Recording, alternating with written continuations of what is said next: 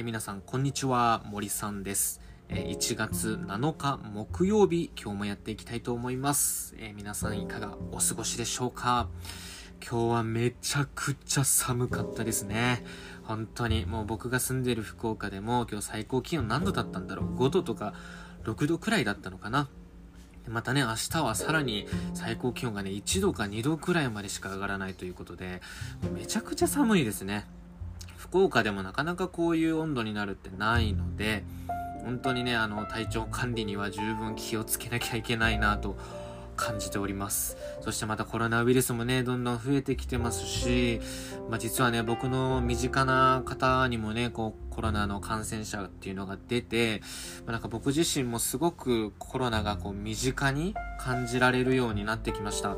あ、なのでね、僕も気をつけようと思いますし、ぜひ皆さんもね、気をつけてください。はい。でね、あともう一つちょっとね、あの本題に入る前にお話ししたいことがあって、あの今日、関東の方であれが発令されましたね。緊急事態宣言。ね。これは本当に、こう、複雑な気持ちですよね。もう経済のことを考えれば、多分こういう緊急事態宣言って出さない方がいいと思うんですよね。まあでもその反面、やっぱり感染者のことだったりとか、まああと病院のね、働いてる方たちのことを考えると、やっぱこう緊急事態宣言を出して、もうこれ以上増やさないぞっていう、えー、対策も必要っていうのはよくわかるんですよね。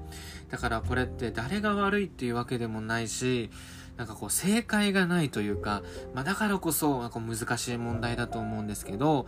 本当に僕自身もこう複雑な気持ちにさせられますね。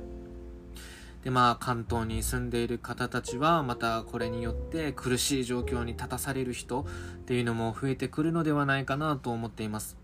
でこれはね、日本人だけじゃなくて、外国人も同じなんですよね。僕がね、今までずっとこう発信してきている日本に住んでいる外国人も同じなんですね。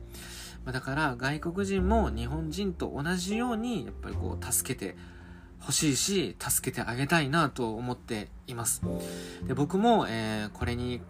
関して何かこうできないかなと思っていて、えー、近日ちょっと新しい試みをね、えー、ちょっと始めてみようかなと思っております。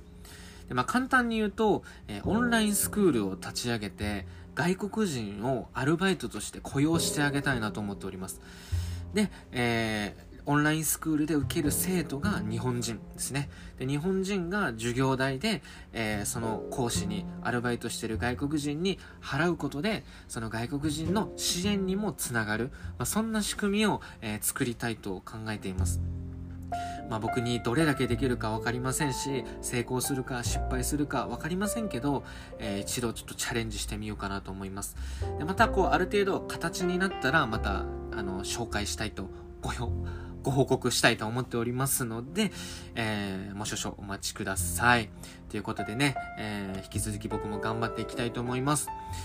で、えー、早速本題に入っていきたいと思います。で、今日のテーマなんですが、外国人は女性の方が日本語がうまいというテーマでね、え今日はお話ししていこうと思います。まあ、これは、ま僕が、まちょっと気づ気づいたことというか、まあ、感じたことなんですけど、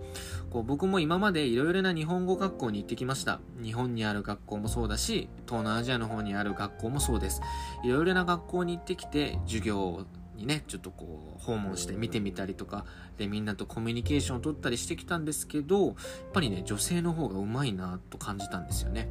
で、まあ、それは、まあ、なぜかとか、まあ、あと、女性もやっぱりこう、活躍できる世の中を作らなきゃいけないね、みたいな話をね、今日はしていこうと思います。で、このように、まあ、外国人情報というのを私のチャンネルでは、えー、ご紹介しておりますので、まあ、ぜひそういう、そういったことにね、興味があるという人は、ぜひ最後まで聞いていってくれると嬉しいです。というわけでね、行ってみましょう。で、まずちょっとね、日本に住んでいる外国人の男女比というものをご紹介しようと思います。まあね、これを言うから女性の方が多いんだろうって皆さん思われるかもしれませんが、実際にそうです。で、これもまたあの2019年段階の人口でお伝えしようと思うんですけど、あの、まず日本に住んでる外国人が2019年度段階で293万人ですね。約約293万人です。でその人数の男女比なんですけど、男性が144万、そして女性が148万ということで、まあ女性の方が多いんですけど、まあ、ごくわずかですね。4万の差しかないです。まあ、これもちょっとね、僕びっくりしたんですけど、ほぼほぼ同じというね、はい、まさか、えー、まあ、女性の方が多いんですけど、ほぼほぼ同じ人数ですよということでした。こういったのはね、多少ちょっと偏りが出てきそうですけど、まあ、若干女性の方が多いということです。まあ、これはやっぱり、まあ、男性が稼ぐっていうのももちろんそうだと思うんですけど、こう僕が東南アジアに行って感じる印象としては女性も家族のために子供のために稼ぎたいっていう本当にこう意欲がある女性が多いなっていうのはね感じましたなんかこう子供を産んでまだ1歳2歳の段階でこう日本に来たりとかっていう人もたくさんいるんですよね。まあ、それだけこう家族思いというか、まあ、子供思い、えー、そういった人たちが多いんだなというのも印象に残っています。で、まあ、これが、えっと、ちょっと日本語の、えー、うまさにも通じるところがあると思うんですけど、やっぱりね、こう、女性の方がうまいっていうのは、そういった、こう、気の強さとか、まあ、あと、勤勉さとか、あと、こう、女性ならではの、こう、気の利く行動とかね、まあ、そういったところが、この日本語のうまさにも影響してるんじゃないかなと思うんですね。なんか男性って日本人もそうですけど、なんかこう適当だし、こういつまで経っても子供だし、なんかこうめんどくせえみたいな、まあ、そういった特徴ってありますよね。だから僕もこう日本に住んでる外国人、友達たくさんいるんですけど、やっぱりね、女性の方が日本語の質問とかたくさんしてくるし、こう勉強も毎日のようにやってるのはやっぱり女性なんですよね。まあ、多少僕のね、偏見がもしかしたら入ってるかもしれないんですけど、まあ、僕が感じる中ではそう思います。うん。まあ、これはね、まあ日本人も同じなんじゃないですかね。まあ、日本でも最近こう女性をね、こう、が活躍できる場をどんどん作っていこうということでやってますが、こう、みんなも気づき始めてますよね。あれ女性って賢くない？みたいな。女性の方が頑張るよねみたいな。そういうことにね、こう気づき始めているのではないかなと思います。まあ、なのでこれは僕もね、こう東南アジアとかに行って外国人と接したり、まあ、あと日本にいる外国人たちと接して、まあ、ちょっとね、違う視点からですけど、そういう日本語っていう視点からにはなるんですけど、あ、女性の方がやっぱり賢くて頑張り屋さんなんだなっていうのをね、すごく感じました。まあ、だから日本もね、こう、もっともっと日本、あの、女性が活躍できる社会ができれば、もっとね、日本はね、こう、成長していけるんじゃないかなっていうのを感じましたね。まあ、だから僕はね、これからま仕事していく上で、まあ、男性ももちろんそうですが、女性ともなんかこういろいろ仕事していきたいなと思うし、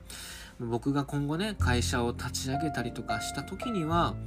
まあ、こう女性をなるべく多く採用しようとか、あと僕ね、外国人の社員でいっぱいにしてみたいなとか、なんかそういった夢もあるんですよね。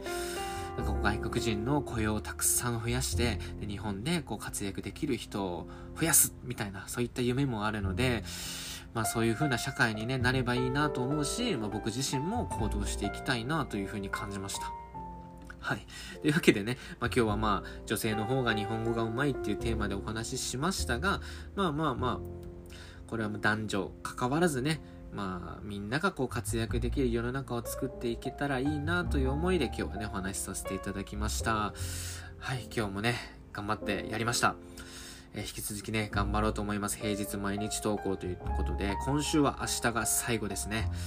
まあ、これはね、僕本当に今一発撮りで撮ってるんですよ。だからこう、話がやっぱ僕も上手になりたいなと思うし、こう、動画の内容っていうものもどんどんこう改善していきたい気持ちがあるので、まあ、まだね、まだまだこう、下手くそな部分もたくさんありますが、えー、どんどんこう上手にできるように頑張ってまいりますので、引き続きどうぞよろしくお願いいたします。ということで今日はありがとうございました。また会いましょう。バイバイ。